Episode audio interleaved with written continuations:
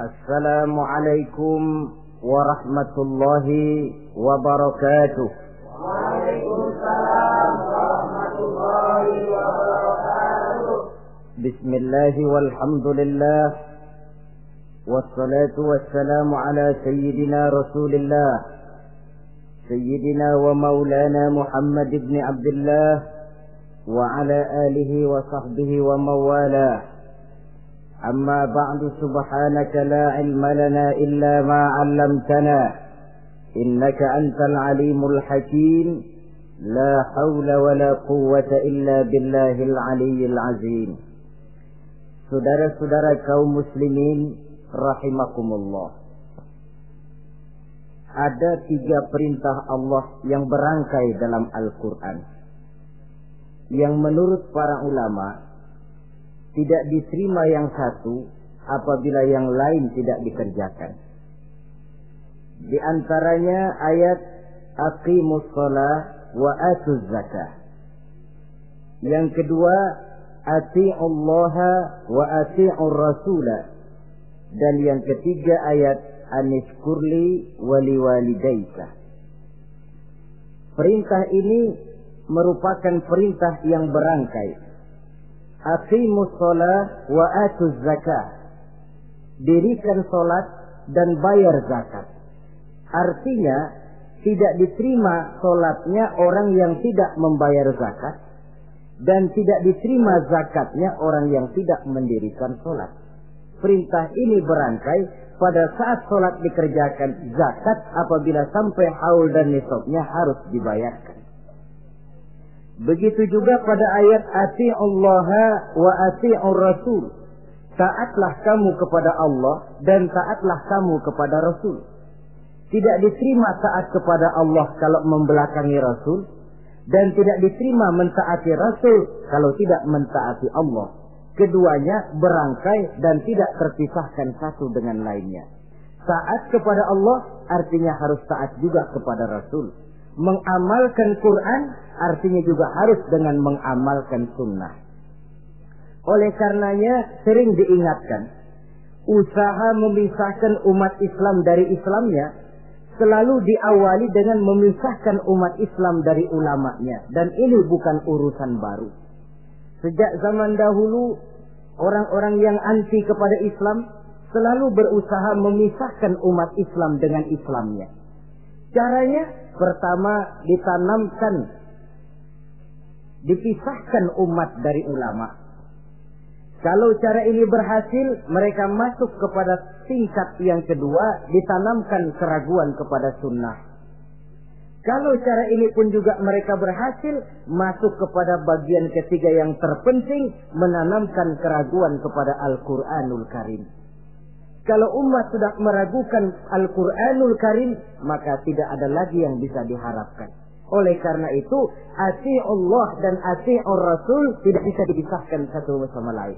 Apabila kita mengamalkan ajaran Quran, seiring dengan itu kita juga harus menegakkan sunnahnya. Adapun ayat yang ketiga yang merupakan perintah berangkai ini, anishkurli waliwalaika, kata Allah. Hendaklah engkau bersyukur kepadaku dan bersyukur kepada ibu bapakmu. Bersyukur kepada Allah tapi tidak bersyukur kepada ibu bapak tidak diterima. Bersyukur kepada ibu bapak tapi tidak bersyukur kepada Allah juga ditolak. Oleh karenanya keduanya tidak bisa terpisahkan satu sama lain. Orang yang pandai bersyukur kepada Allah, dia harus pandai juga bersyukur kepada ibu dan bapaknya. Bersyukur kepada ibu bapak artinya berbakti kepada kedua orang tua kita. Kalau kita perhatikan, dan inilah pokok yang akan kita bicarakan pada pertemuan ini, soal berbakti kepada ibu dan bapak. Kalau kita perhatikan, kedudukan kedua orang tua dalam Al-Quran itu tinggi sekali. Kita baca misalnya dalam surah Al Isra' ayat dua puluh tiga. Di sana menjelaskan, وَقَضَى رَبُّكَ أَلَّا تَعْبُدُوا إِلَّا إِيَّهُ وَبِالْوَالِدَيْنِ إِحْسَانًا. Dan Allah Tuhanmu telah memutuskan, telah menetapkan, jangan kamu menyembah selain daripadanya dan berbaktilah kepada kedua orang tua. kita perhatikan tartibul kalimat atau tertib urutan kalimat dalam ayat ini. Pertama, jangan menyembah selain kepada Allah. Yang kedua, berbakti kepada kedua orang tua. Allah, setelah itu kedua orang tua. Begitu tinggi kedudukannya sampai dirangkaikan dengan kewajiban menyembah hanya kepada Allah.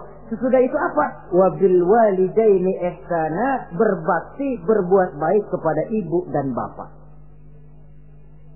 Lalu dalam surah An-Nisa ayat tiga puluh enam kita temukan wa'budullaha wa la tusyriku bihi syai'a wa bil walidaini ihsana.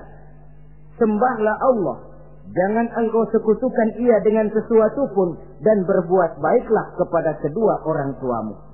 Lagi-lagi di sini perintah bertauhid, perintah menyembah hanya kepada Allah dirangkaikan dengan perintah berbakti kepada kedua orang tua. Dalam kehidupan sehari-hari biasanya perintah penting lahir pertama.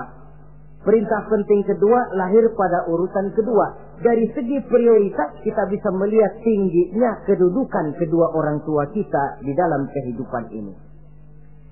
Lalu orang tua adalah bapak dan ibu. Keduanya mempunyai peranan yang sangat besar sejak lahirnya kita ke alam dunia ini sampai kita meningkat menjadi anak-anak, remaja, dewasa.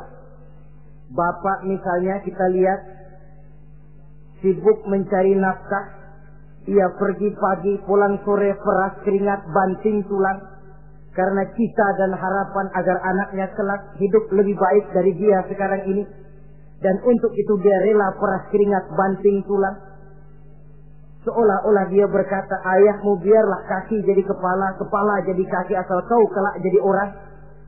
Yang kadang-kadang setelah kita sang anak ini jadi orang, sering lupa kacang akan kulitnya. Sehingga boleh jadi orang lalu berkata, kalau orang tua kaya, anak jadi raja. Kalau orang tua, kalau anak yang kaya, orang tua sering jadi budak. Orang tua kaya, anak jadi raja. Apa yang dia mau jadi kenyataan. Tapi kalau anak yang kaya, kadang-kadang orang tuanya yang jadi budaknya. Lalu di samping sibuk mencari nafkah, bapak juga memberikan perlindungan dalam kehidupan ini. Menjadi simbol wibawa yang pada satu saat kita akan merasakannya kalau dia sudah tidak ada. Begitu barangkali kecenderungan orang, seperti kata Imam Al-Ghazali, kamu baru merasa pentingnya suatu nikmat kalau dia sudah hilang dari diri kamu. Kita baru terasa pentingnya sehat kalau lagi sakit. Baru tahu pentingnya gigi kalau lagi sakit gigi. Baru tahu pentingnya telinga kalau lagi budak. Tetapi pada saat normal, kita menganggap itu sesuatu yang biasa. Bukankah keberadaan seorang bapak dalam hidup ini, di samping dia pelindung, juga menjadi simbol wibawa dalam kehidupan di masyarakat? Orang sering berkata, gue bukan takut sama lo, gue segan sama orang tua lo. Masih ada yang disegani, masih ada yang dihormati. Pantas saja kalau kita ambil dari sejarah, ketika baginda Rasul ditinggal wafat oleh Khadijah, oleh pamannya Abu Thalib, gangguan kafir Quraisy makin meningkat. Kenapa? Kemarin-marin mereka mau menghadang Nabi, mau menghantam Nabi, masih mandang Khadijah binti Khuwailid, seorang bekas janda bangsawan. Mereka masih memandang Abu Thalib, orang tua yang disegani. Sekarang dua-duanya sudah tidak ada, apalagi yang mau disegani, hantam saja sudah Muhammad. Itu pun dirasakan oleh pribadi Nabi kita. Saudara-saudara kaum muslimin, apalagi yang namanya ibu, dia lebih banyak menangani kita. Pantas kalau Rasul satu saat ditanya orang, ya Rasul, siapa sih yang paling harus saya taati di dunia ini? Ibumu. Lalu siapa lagi ya Rasul? Ibumu. Kemudian setelah itu siapa ya Rasul? Ibumu. Setelah itu siapa ya Rasul? Bapakmu. Ibu, ibu, ibu, baru bapak. Tiga berbanding satu. Kenapa harus begitu? Kita lihat. Pertama yang namanya ibu, sejak proses kehamilannya sudah istilah Quran hamalathu wahnan ala wahnin. dia mengandung kita dalam keberatan yang bertumpuk di atas keberatan, berat kuadrat. Bahkan sebelum itu, sejak ngidam anaknya, ibu kita itu sudah kita siksa. Yang kepengen dimakan, yang bukan-bukan, muntah, nggak karu-karuan, keinginan yang tidak musim. Sampai ketika terjadi proses kehamilan, dari hari ke hari hamilnya makin lama, makin berat, makin lama, makin besar, kemana-mana dibawa, belum pernah ditaruh.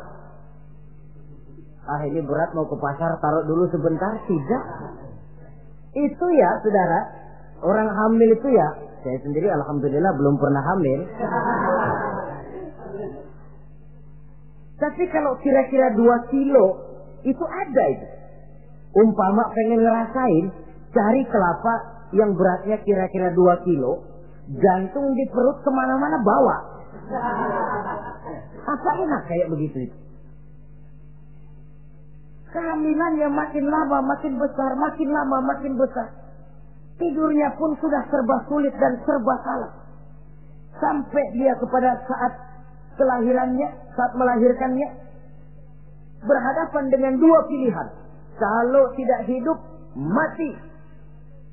Dan seorang suami tidak pernah menghadapi saat-saat kritis macam gitu. Paling-paling waktu istrinya melahirkan, dia cuma nungguin di depan pintu. Bingung, gelisah, tapi masih sempat merokok. Si istri sudah pasrah berhadapan dengan kalau tidak hidup, mati. Saudara hadirin yang saya hormati, dalam pilihan itu dia lahirkan anaknya ke alam ini. Dan maha adil Allah. Andai kapapun seorang perempuan kalah dalam perjuangan ketika melahirkan anaknya, dia meninggal, dia mendapat pahala seperti orang yang mati syahid. Sebab orang mati syahid itu ada tiga macam. Ada syahid dunia akhirat. Ini orang yang pergi perang membela agama, niatnya karena Allah, dia gugur di medan perang, syahid dunia akhirat.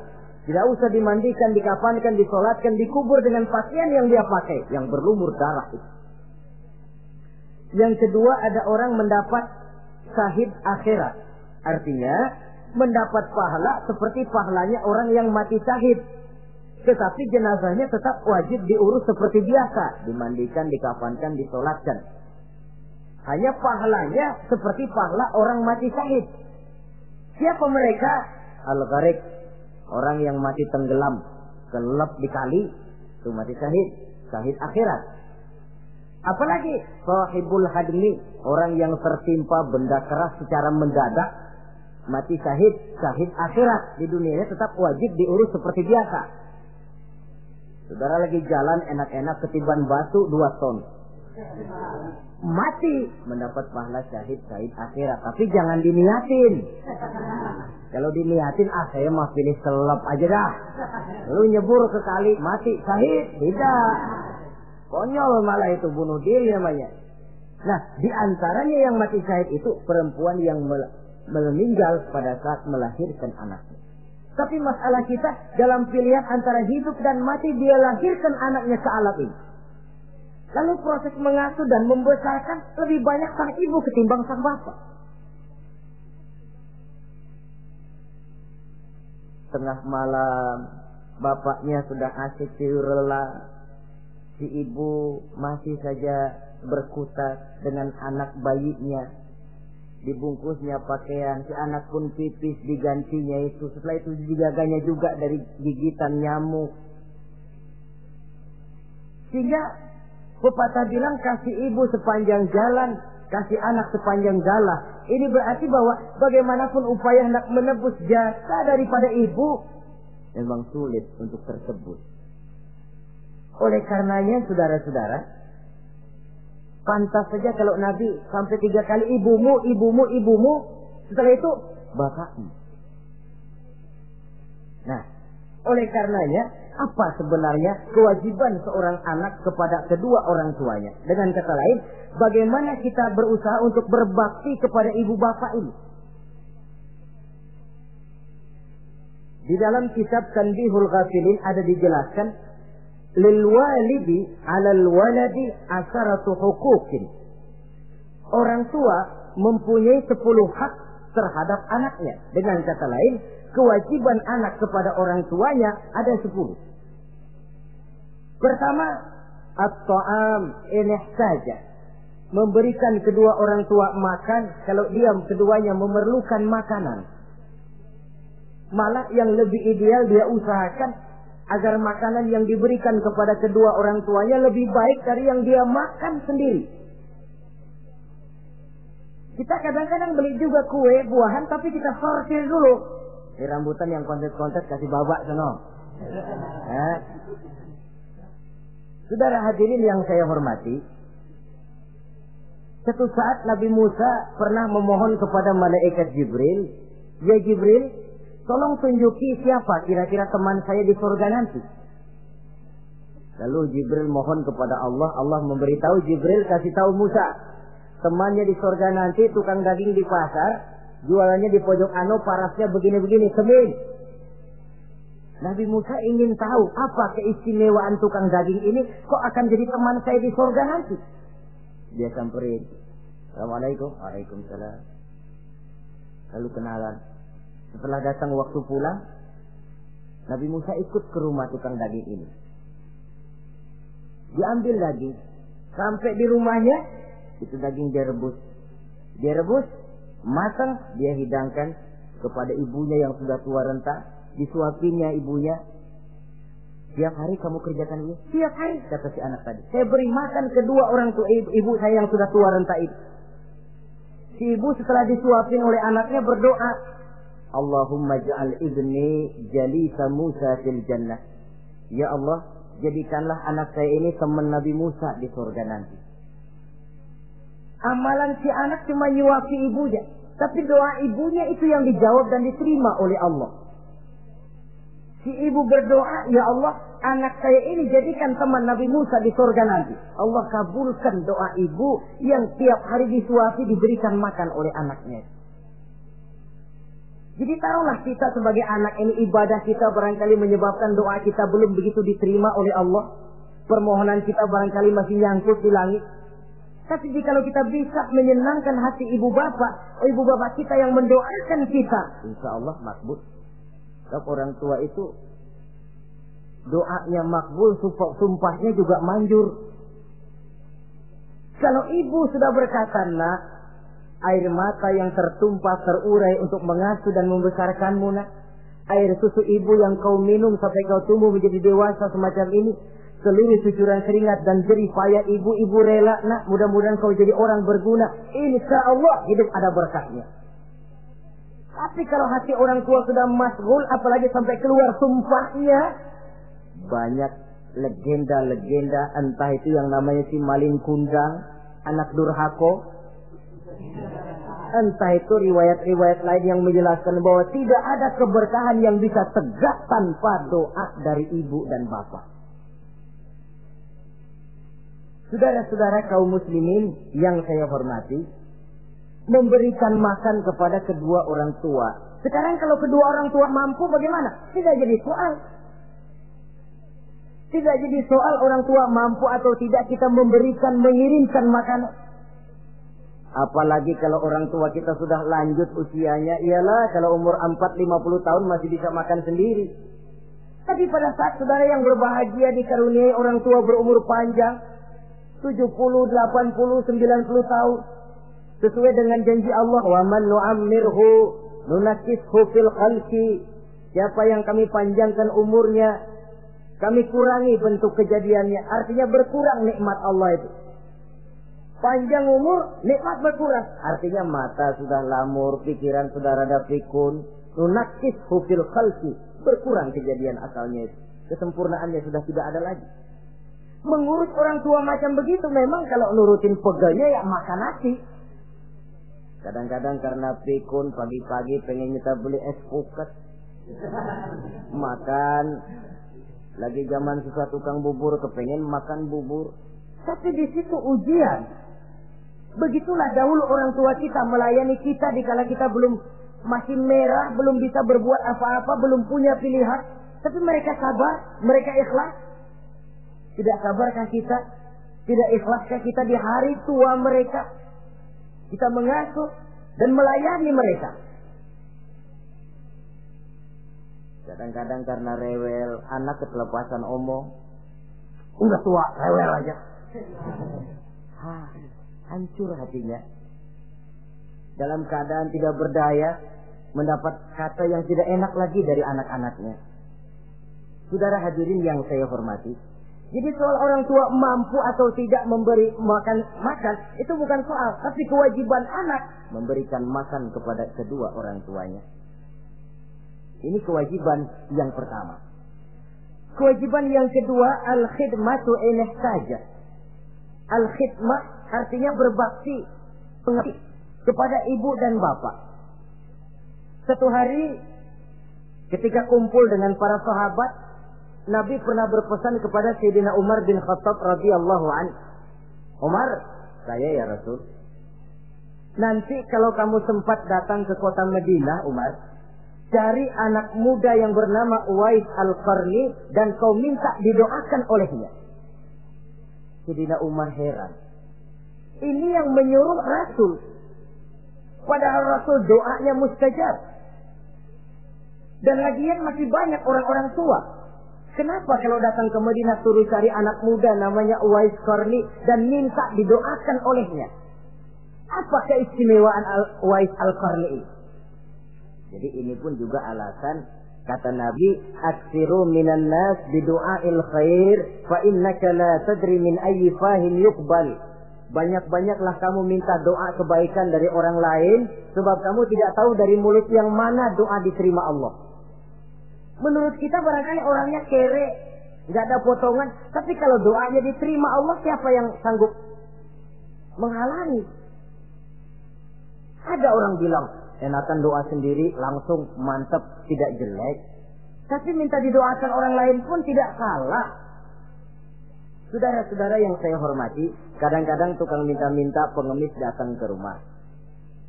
Kita kasih seratus rupiah, lalu keluar doanya kan, mudah-mudahan rezekinya bapak lancar dan segala macam.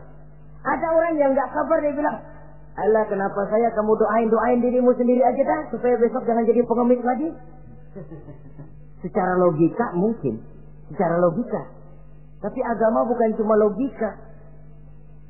Siapa tahu dan siapa yang bisa menghalangi kalau doa dari mulut tukang pengemis itu yang diterima Allah? Tidak seorang pun yang tahu. Nah, Sayyidina Umar heran, apa sih keistimewaan Uwais Al-Qarni ini? Ketika beliau ke Madinah, diselidiki, apa keistimewaan si Uwais ini? Masih muda, tapi saya oleh Nabi disuruh temuin dan minta didoakan olehnya. Nah, jadi dalam pandangan Allah itu ya nggak ngurus tuanya, yang afdal itu yang tua dan banyak ibadahnya, dekat dengan Allah. Tapi kalau tuanya cuma kejemur, ya, yang mending-mending yang muda dan banyak ibadahnya. Uwais Al-Qarni ini contoh. Apa ibadah Uwais Al-Qarni? Ternyata dia seorang anak yang sangat berbakti kepada ibunya. Ayahnya sudah meninggal. Dia pernah menggendong ibunya dari Madinah ke Mekah cuma untuk bikin haji dan untuk bertemu dengan Rasul. Sayang, tidak sempat bertemu dengan Rasul. Menggendong ibu dari Madinah ke Mekah itu kira-kira empat ratus enam puluh lima kilo ya, Jakarta Semarang, digendong ibunya. Kita kadang-kadang ibu kita ini sudah sakit payah, mau ke dokter saja masih manggil orang, tolongin gotongin mak gua, no. Masih minta tolongin. Berat kita. Uwais Al-Qarni menggendong ibunya cuma untuk menunaikan ibadah haji dan bertemu dengan Rasul. Rupanya karomahnya, karomahnya itu muncul karena dia merupakan anak yang sangat bakti kepada ibunya. Jadi Allah memberikan karomah itu ya, ada yang karena orang rajin tahajud, ada yang karena tangannya pemurah, dermawan, ada yang karena sangat berbakti kepada kedua orang tuanya, ada yang karena rajin baca Quran, ada yang karena rajin melaksanakan puasa sunnah, timbul karomahnya, keistimewaan yang diberikan Allah kepadanya. Jadi bakti kepada ibu dan bapak mendatangkan karomah, keistimewaan yang diberikan Allah kepada kita. Kayak Uwais Al-Qarni'i, kalau dilihat dari segi ibadah, dia masih muda, tentu lebih banyak ibadahnya macam Umar bin Khattab. Tapi karena baktinya kepada ibunya, sampai Nabi pesan Sayyidina Umar, kalau kau sempat ke Madinah, cari anak muda bernama Uwais Al-Qarni, minta didoakan olehnya. Artinya doanya dikabul oleh Allah Subhanahu wa Ta'ala. Saudara-saudara kaum muslimin yang berbahagia, kewajiban yang ketiga, al-ijabatu in da'a, menjawab, memenuhi panggilan orang tua apabila keduanya memanggilmu. Menjawab panggilan kedua orang tua. Dan cara menjawab ini pun Al-Quran memberikan tuntunan etiknya. Wala taqul lahuma uffin. Jangan kepada kedua orang tuamu ngomong uff. Uff, hus, oi. Itu dianggap kurang etik. Saudara hadirin yang saya muliakan, menjawab panggilan orang tua merupakan kewajiban anak dan merupakan hak dari orang tuanya. Dia berhak untuk dijawab panggilannya dan anak berkewajiban untuk menjawab panggilan orang tuanya. Mari kita ikuti satu riwayat bahwa ada seorang anak muda yang soleh, tekun melaksanakan ibadah, namanya Jurayj. Satu hari Jurayj ini sedang sholat, sholat sunnah. Ketika dia sedang sholat itu, ibunya manggil, Jurayj, kan? Jurayj sini sebentar. Ibunya rupanya tidak tahu kalau Jurayj sedang sholat. Mendengar panggilan ibunya, Jurayj bimbang dalam hati. Allahumma ummi am sholati. Ya Allah, sembahyang saya terusin atau panggilan ibu yang saya jawab? Saya sholat sunnah, tapi menjawab panggilan ibu wajib. Mana ini? Bimbang. Dia, ibunya manggil lagi, Jurayj sa'ali, Jurayj sini. Makin bimbang. Allahumma ummi am sholati. Ya Allah, yang mana? Sholat terus atau menjawab panggilan ibu? Rupanya dia pilih sholat terus, saudara-saudara. Dia tidak jawab panggilan ibunya.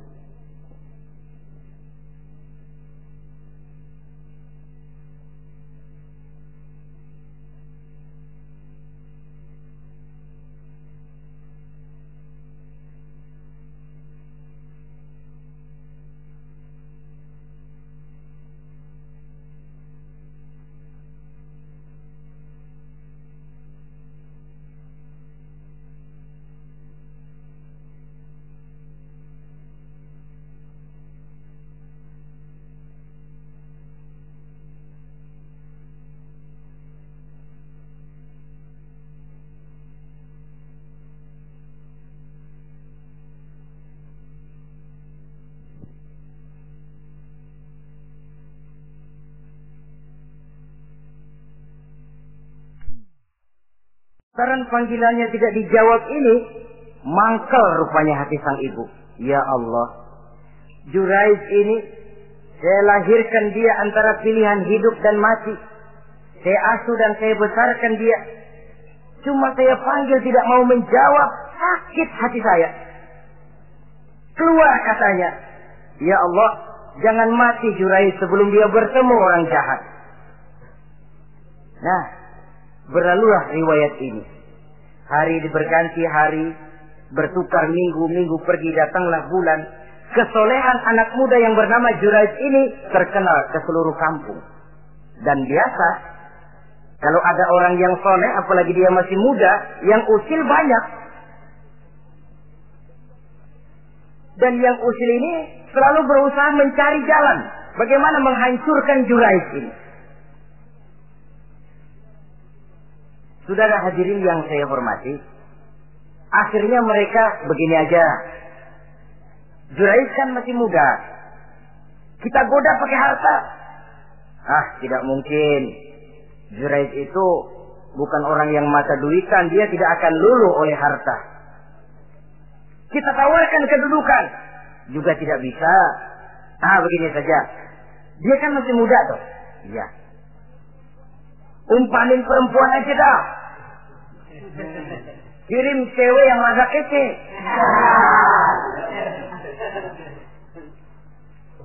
Dicarilah perempuan untuk menggoda Zuraid ini. Sampai satu malam Zuraid sedang ibadah di mihrab dalam masjid.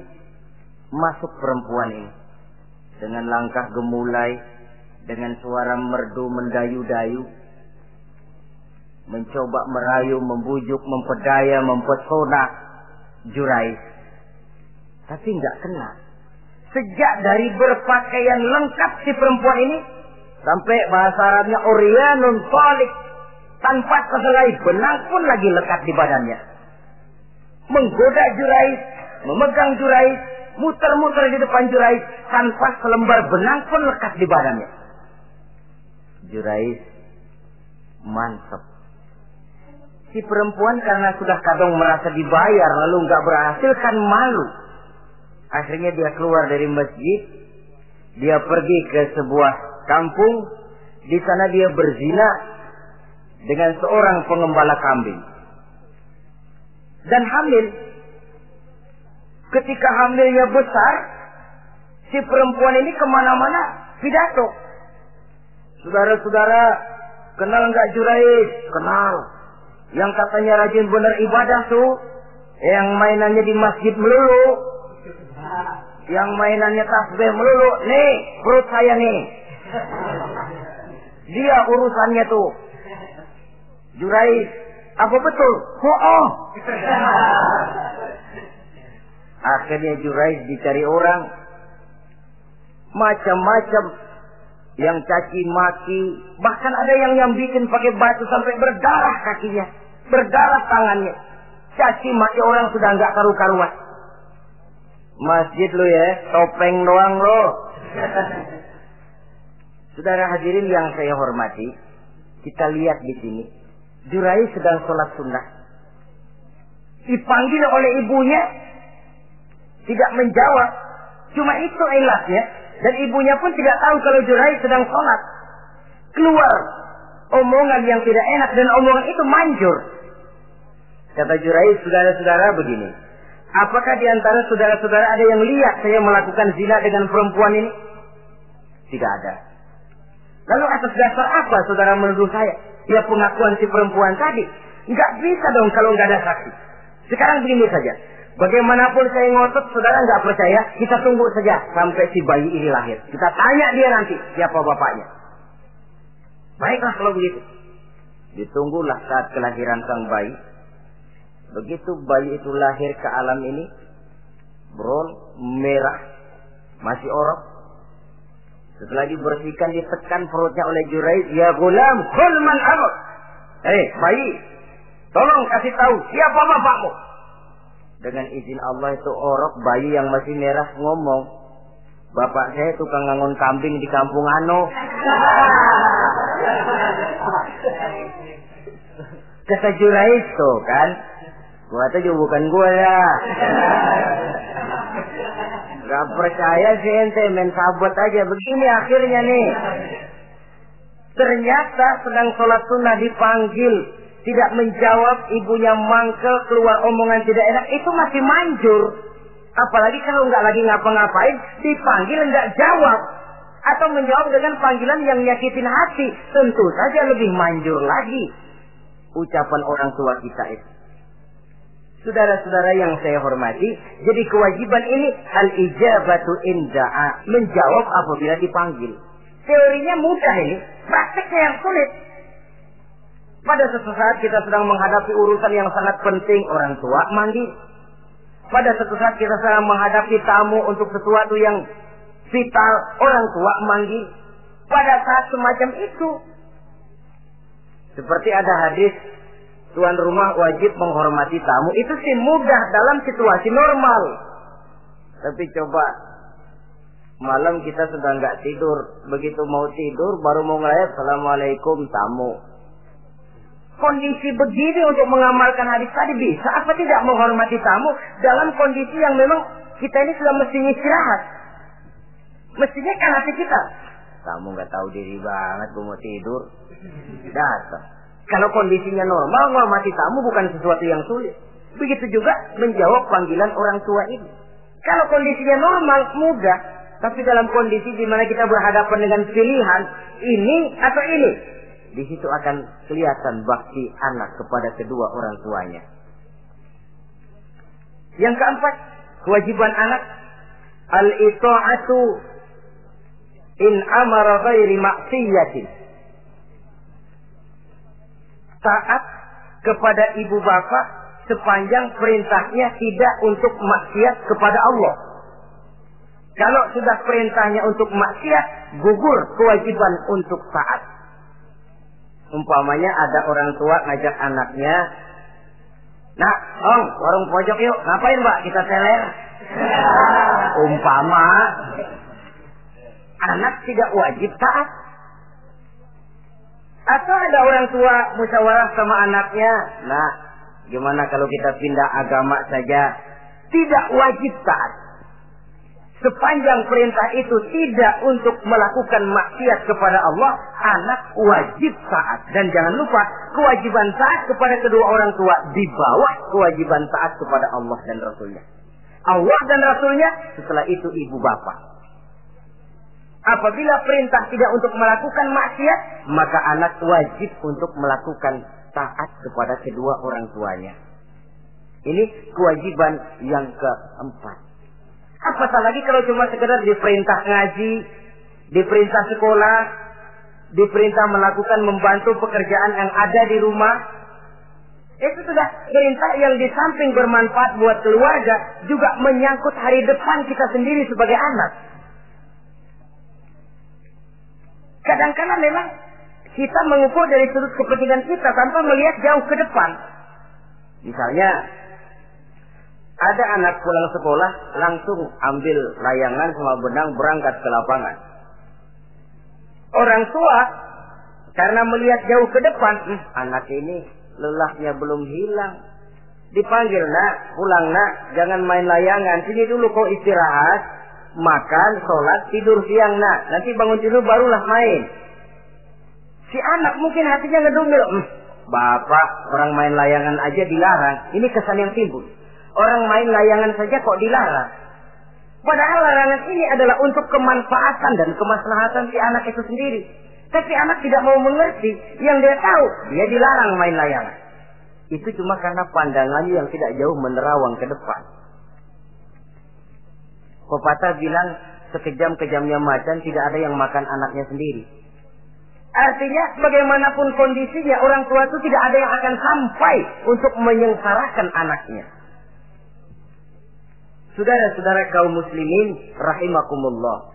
Jadi yang keempat, kewajiban untuk taat sepanjang tidak melakukan maksiat kepada Allah Subhanahu wa Ta'ala. Yang kelima, at-takallum ma'ahu bil-lin. Apabila bercakap-cakap dengan kedua orang tua, hendaklah dengan tutur kata yang lemah lembut.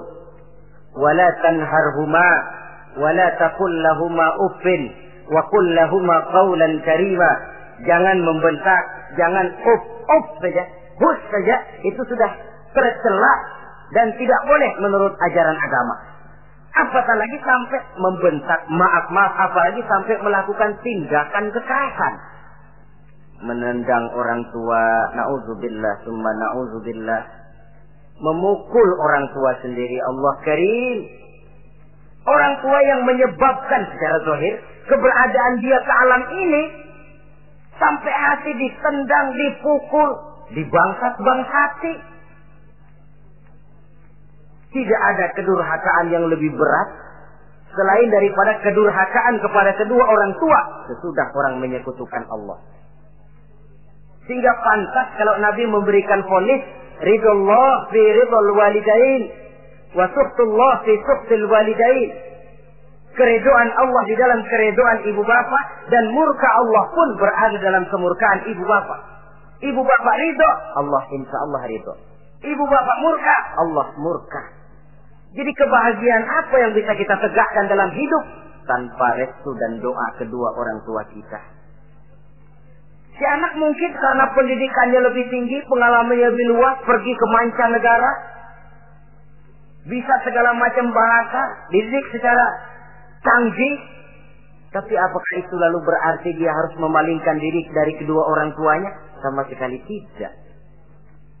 Disinilah unsur yang namanya keberkahan. Maka sering dijelaskan orang tua adalah keramat hidup. Kita sering ziarah. Ya kadang-kadang kalau yang diziarahi kiai ya lumayan. Kadang-kadang yang diziarahi dukun yang sembahyang aja enggak. Cari mbah ano, cari ambah ano, cari keramat ano, cari keramat ini, cari keramat itu. Dan jangan lupa, di beberapa daerah yang namanya kiai itu ya, yang disebut kiai, bukan cuma orang yang ngerti agama. Ya kalau saudara ke keraton, keraton Jogja malah, segala gerobak namanya kiai. Iya toh, kereta kencana itu. Degung namanya kiai. Lalu, jangan lupa itu. Misi Zending pertama namanya juga Kiai Sadrak gitu. Kiai, tapi Misi Zending. Kalau di sana itu Kiai itu panggilan untuk yang dipertua. Kita ziarah cari keramat mbah buyut, mbah sapu jagat, mbah brojo, macam-macam mbah. Tapi kita lupa di rumah kita ada keramat hidup. Siapa itu? Ibu bapak kita. Sebelum jauh-jauhlah berziarah ke tempat-tempat yang lain, di rumahku ada keramat yang hidup. Ibu dan bapak kita sendiri. Keramat hidup. Dengan doanya, hidup jadi berkah. Tapi kalau kita sakiti hatinya, hidup ini lalu jadi sempit, jalan bagai tertutup. Maka berbahagialah seorang anak apabila dia sudah sanggup melakukan satu bakti yang bisa menyenangkan hati kedua orang tuanya. Bercakap-cakap, berbicara dengan lemah lembut. Kadang-kadang sebagian di sebagian daerah ya sudah jadi kebiasaan manggil orang tuanya pakai elu aja. Bapaknya dianggap C S. Salaman juga main kedet aja. Halo be. Di samsu bapaknya nggak boleh mulai main buat aja. Dari panggilan saja. Saudara hadirin yang saya muliakan, sudah memberikan cermin. Sebab bahasa adalah cermin dari pribadi orang. Kalau kepada orang tua kita sendiri kita memakai bahasa yang kasar, cermin bahwa pribadi kita memang pribadi yang kasar.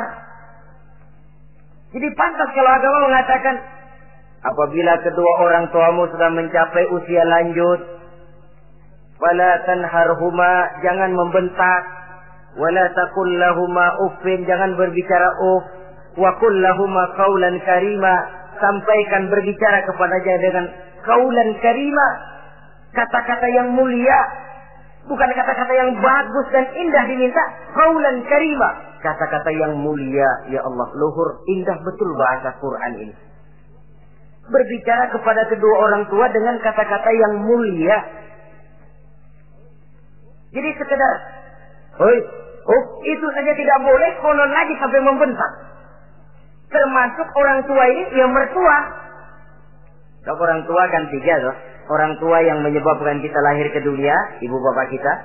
Orang tua yang mempercayakan anaknya kepada kita, mertua kita. Dan orang tua yang mendidik kita, guru kita. Ketiganya berfungsi orang tua. Kewajiban ini juga berlaku. So, mertua kan cuma sekedar istilah. Pada hakikatnya dia adalah orang tua kita juga. Jangan lalu berbeda karena cuma dia bapaknya istri kita. Sama saja. Kalau kepada orang tua sendiri menghormati, lalu kepada mertua kita kurang begitu perlu, itu sudah satu sikap yang tidak adil. Tentu itu akan menyakiti hati istri. Atau kalau dia istri, akan menyakiti hati suami. Berkata dengan kata-kata yang mulia. Saudara-saudara, yang keenam, in ihtaja ilal kiswah kasahu in qadar 'alaiha. Kalau dia perlu pakaian, berikan pakaian walaupun dia sendiri mampu membeli. Nah, antarin bapak beli kacamata yuk. Ayo pak, sudah sampai di toko kacamata, bayar oleh anaknya. Walaupun si bapak punya duit dan si bapak yang ngajak beli, kewajiban anak, bayari. Jangan mentang-mentang bapaknya cuma minta dianterin, bener-bener nganterin. Bapaknya ngeluarin dompet, cuek aja. Malah ada kembalinya pak. Wah, kembalinya ditarik. Ya kalau anak belum punya penghasilan ya wajar. Yang kita maksud di sini, anak sudah mandiri dan punya penghasilan yang memadai, bahkan mencukupi untuk membantu orang tuanya. Saudara hadirin yang saya muliakan, dan ini juga kalau memang bisa, seharusnya orang tua kita kita pakaikan yang lebih baik dari kita yang kita pakai sendiri kalau bisa. Sebab nantinya sikap kita kepada orang tua kita itu akan jadi bahan bibir di masyarakat. Jano ya, dia enak-enakan orang tuanya begitu aja ya. Mungkin di depan kita orang tidak bicara, tapi di belakang kita kok tegel ya, kok sampai hati ya. Dia enak-enakan berdiri di Menara Gading, tapi orang tuanya tiap hari kerja begitu berat. Saudara hadirin yang saya hormati, sekali lagi, di depan kita orang mungkin tidak berani bicara, tapi di belakang itu akan jadi buah bibir. Ini dari segi kita memelihara muru'ah. Yang ketujuh, al-masyu khalfuhu. Kalau jalan mengiring, artinya di belakang orang tuanya. Ini adabnya, adab berjalan. Saudara yang saya hormati, ini yang dicontohkan oleh baginda Rasul. Jika berjalan dengan orang-orang tua, beliau belakangan. Kenapa? Ini merupakan simbol penghormatan kita kepada orang yang lebih tua daripada kita. Tidak mentang-mentang karena pendidikan lebih tinggi, merasa dirinya lebih tahu, lebih pengalaman, selonong boy. Ah, orang tua tahu apa sih? Ngir! Waduh, hebat. Saudara hadirin yang saya hormati, al-masyu khalfuhu, berjalan di belakangnya. Begitu juga untuk mengemukakan pendapat. Kalau suatu saat orang tua mengajak musyawarah, dengarkan dulu omongannya, tangkap seluruhnya. Kalau kita merasa bahwa itu salah, jangan lalu dipotong. Salah pak, jangan begitu, bapak kolot sih. Salah, jangan. Sebab itu akan menyakiti hatinya. Kalau hatinya terluka, itu sudah merupakan suatu dosa, melukai hati kedua orang tua. Kalau toh dianggap kita diminta mengemukakan pendapat, kemukakan pendapat itu. Kalau menurut saya sih begini, begini, begini. Dan itu memang orang tua yang bijaksana. Dia juga tidak cuma memaksakan pendapatnya, tapi juga minta pendapat dari si anak. Ada timbal balik. Sistemnya komunikasi keseimbangan. Inilah makna ucapan Nabi, bukan termasuk golonganku, kata Nabi. Orang tua yang tidak sayang kepada anak muda, dan orang muda yang tidak menghormati orang tua, bukan golonganku. Jadi seimbang tuh. Yang tua sayang yang muda, yang muda hormat yang tua. Tapi yang tua jangan minta dihormati. Ini kewajiban orang muda, hormati. Kewajiban yang tua apa? Sayangi yang muda. Jangan mentang-mentang yang muda harus menghormati yang tua, lalu yang tua minta dihormati. Gila hormat. Gua kan tuaan lo, kalau salaman sama gue cium tangan ya. Pokoknya kalau lo nggak nanya, gua nggak nanya. Mentang-mentang tua lalu pasang tarik. Tidak, malah kalau menurut tradisi Islam ya, tradisi Islam saya katakan, Nabi itu siapapun yang beliau temui, beliau yang pertama kali memberi salam. Sebab bila dua orang muslim ketemu, yang terbaik adalah yang pertama ngasih salam. Si A, si B ketemu, siapa yang paling baik di antara keduanya? Yang duluan ngucap salam. Jadi berebut ngucap salam. Kita zaman sekarang kadang-kadang kita sudah assalamualaikum, yang nyautin kayak sirawan. Mukanya pakai ditekuk. Kita sudah yang muda mau menghormati, yang tua malah gila hormat. Yang muda jangan cuma minta disayangi, tapi nggak sanggup menghormati yang tua. Sistem keseimbangan. Yang tua sayang yang muda, yang muda hormat kepada yang tua. Kalau ini terwujud, nikmat kehidupan bermasyarakat ini. Kadang-kadang kan pincang, yang tua nggak sayang sama yang muda. Ada bakat-bakat terpendam yang mau maju dianggap saingan. Kalau yang begini maju rusak gua nih. Lalu diseken. Lalu yang muda pun karena merasa pendidikan lebih tinggi, pandangan lebih luas, nyelongcong jadinya, kurang ajar sama yang tua. Timbul gap, timbul misunderstanding, salah pengertian. Kalau sudah begitu, kesatuan dan persatuan sulit diwujudkan. Maka usaha pun lalu tidak seperti yang seharusnya. Saudara-saudara yang saya hormati, yang kedelapan sekarang, kewajiban anak itu apa? Al-irda'u lahu bima radiya li nafsihi. Mencari keredoan dari orang tua sesu tentang sesuatu yang dia ridho. Artinya, orang tua kita senang apa? Kita berusaha senang itu. Mengukur orang tua itu dengan diri. Ukurannya diri. Yang orang tua kita senang, kita berupaya senang. Orang tua kita senang ngaji, berusahalah kita untuk senang hadir di majelis taklim. Orang tua kita senang baca Quran, kita juga berupaya senang baca Quran. Sebab yang paling membesarkan hati orang tua sesungguhnya tidak lain kalau dia melihat anaknya ini sesuai dengan yang dia harapkan.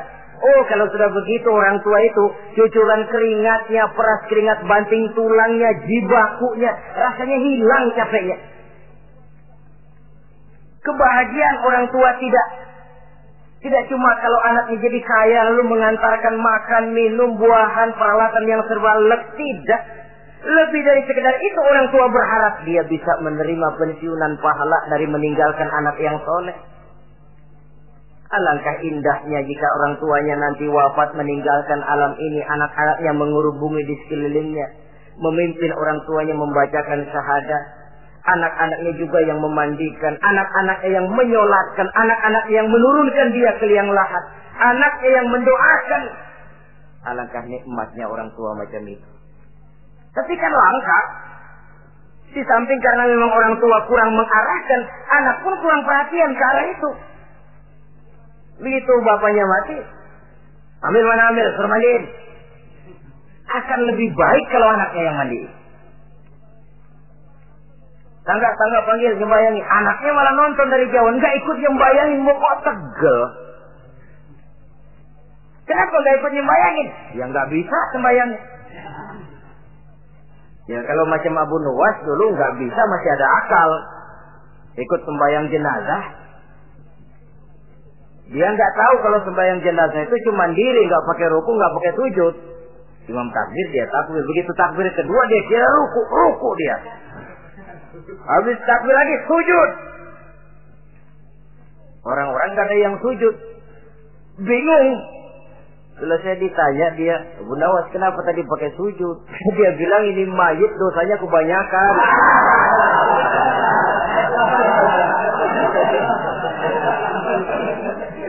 Jadi kalau nggak pakai sujud dosanya nggak diterima katanya. Dosanya nggak dikabul, diampuni kalau nggak pakai sujud. Makanya saya pakai sujud. Itu si akal-akalan. Jawaban orang kepepet namanya. Saudara hadirin yang saya hormati, baiklah ya. Yang kesembilan, al-ikrahu lahu bima yakrahu li nafsihi. Membenci apa yang dibenci oleh orang tuanya. Orang tua kita nggak senang judi, jangan dekati judi. Orang tua kita nggak suka minuman keras, jangan cekek botol. Orang tua kita nggak senang kalau kita pulang sampai pagi misalnya. Jangan pulang pagi. Orang tua kita nggak senang kita hanyut dalam arus pergaulan bebas. Batasi pergaulan untuk menjaga hatinya. Kalau kita senang, tapi di depan orang tua kan harus berusaha menjaga hati kedua orang tua kita. Ini tidak berarti bahwa di depan orang tua baik lalu di belakang orang tua merdeka. Eh, kalau di depan orang tua makalem, begitu orang tua hilang merdeka, lalu berbuat semau maunya tentu tidak. Lalu yang ke sepuluh, ad-du'a lahu bil maghfirah lama da'a li nafsihi. mendoakan kedua orang tuanya tiap kali dia mendoakan dirinya. Ya, kewajiban anak tidak lupa tiap kali berdoa untuk dirinya, orang tuanya disertakan. Rabbighfirli wa liwalidayya, ampuni saya dan ampuni dosa ibu bapak saya. Pak, itu kalau orang tua masih hidup, ya. Sekarang kalau orang tua sudah meninggal, bagaimana berbaktinya? Gampang. Pertama, antasila akrabaihima, bersilaturahmi dengan kerabat yang ditinggalkan oleh orang tuanya. Jadi jangan setelah orang tua mati lalu kehabisan obor. Orang tuanya kita senang, anaknya kita benci. Sama aja ngebenciin orang tuanya itu. Kan sering kejadian begitu. Zaman orang tuanya masih hidup, kawan medok, kawan lengket. Orang tuanya udah mati, turunannya malah dimusuhin. Itu juga nyakitin orang yang sudah meninggal. Bersilaturahmi dengan kerabat yang ditinggalkan. Yang kedua, kalau orang tua sudah meninggal, cara berbuat baiknya bagaimana? Antastaghfira lahuma wa tad'u lahuma. Mohon ampun dan mendoakan keduanya. Itulah jadi orang soleh nikmatnya. Sudah mati pun orang kita masih kebagian doa. Orang soleh kemana-mana didoakan orang. Dia lagi tidur, ada yang sembahyang. Dalam tahiyat dia baca Assalamu alaina wa ala ibadillahi sholihin. Ya Allah, berikan keselamatan kepada kami dan kepada hamba-hambamu yang soleh. Ini orang yang soleh, semua orang soleh kebagian doa itu. Walaupun dia lagi tidur, tidurnya didoakan orang. Dia sudah mati, kuburnya diziarahi orang, dibacakan doa. Lain kalau bajingan, liwat di kuburannya orang, serem. Bajingan kemarin mati dipendam di sono. Lu jangan lewat sono, lu kesurupan. Liwat orang ngeri. Bagaimana lagi mau mendoakan? Yang ketiga, orang tua yang sudah meninggal itu cara berbaktinya wa anta tasaddaqu lahuma. Kalau ada rezeki, bersedekah atas nama keduanya. Pak, seratus ribu untuk pembangunan masjid, saya lihat pahalanya untuk almarhum kedua orang tua saya. Insya Allah sampai. Oh, kalau tidak sampai, Rasul tidak akan mengajarkan badal haji. Untuk apa? Diajarkan badal haji artinya amalan orang yang masih hidup ada kaitannya dengan orang yang sudah meninggal.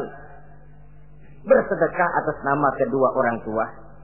Saudara hadirin yang saya muliakan, mudah-mudahan Allah menjadikan kita anak yang bisa berbakti kepada kedua orang tua kita. Amin.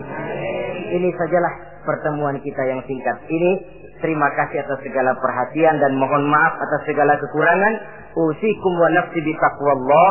Wassalamualaikum warahmatullahi wabarakatuh. Waalaikumsalam warahmatullahi wabarakatuh.